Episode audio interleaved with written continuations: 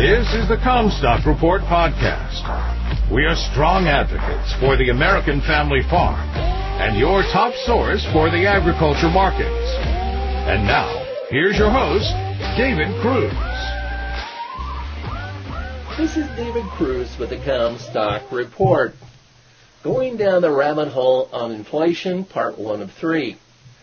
Okay, let's go down the rabbit hole that everyone has crowded into, including many who have no idea what they're talking about because they've only read about inflation in history books and never experienced it themselves. My wife and I were in Brookings, South Dakota last Friday heading to our new offices in Watertown in the snowstorm. We were having lunch and I asked the waitress if I looked like I had started college there 51 years ago in South Dakota State. She smiled but really didn't answer. The building that was the Kerr-McGee gas station back in 1970 is still there, but is now a Jiffy Lube. I paid 19 cents a gallon regular price for gas back then, 17 cents during a gas war, and got stamps which were saved for our first set of glassware. This trip I filled my tank with E10, no E30, which cost $87 to fill up in Sioux Falls. My wife went to USD. If instead of paying tuition, if we would have invested the money in a McDonald's in those college towns, we would own a chunk of South Dakota today. If we would have bought a house when we first enrolled in the university and sold it when we graduated, inflation would have paid for the entire college education. I saw farmland values go from $600 an acre to $4,000 an acre before the bubble burst in 1980 when Fed Chairman Paul Volcker pulled the plug on the money supply. I tried to get my grandfather, who could afford it, to buy a quarter for $600 an acre in the same section as our home quarter that we had been renting. Failed to convince him.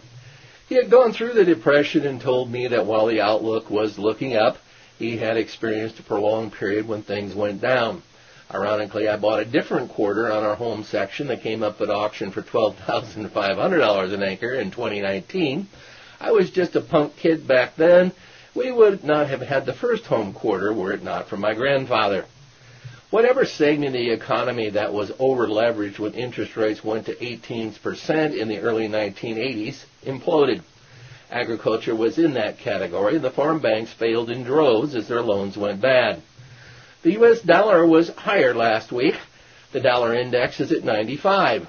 It hit 164 when the Fed took interest rates to 18% in the early 1980s as foreign currency poured into the U.S. to get those unbelievable government-backed returns in dollars. That soaring dollar destroyed U.S. farm exports as it made our products far too expensive for those with foreign currency to purchase who did not have dollars.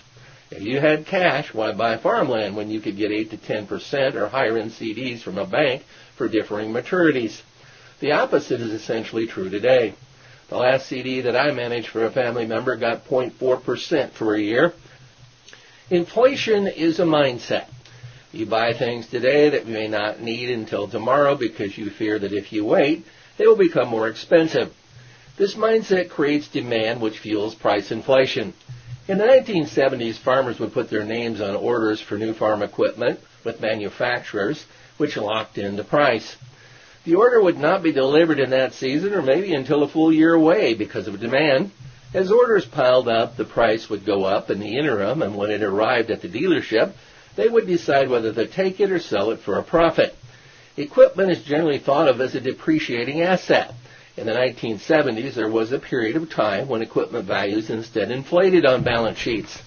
Instead of being a cost, owning that new tractor, even one just on order, suddenly became an appreciating asset.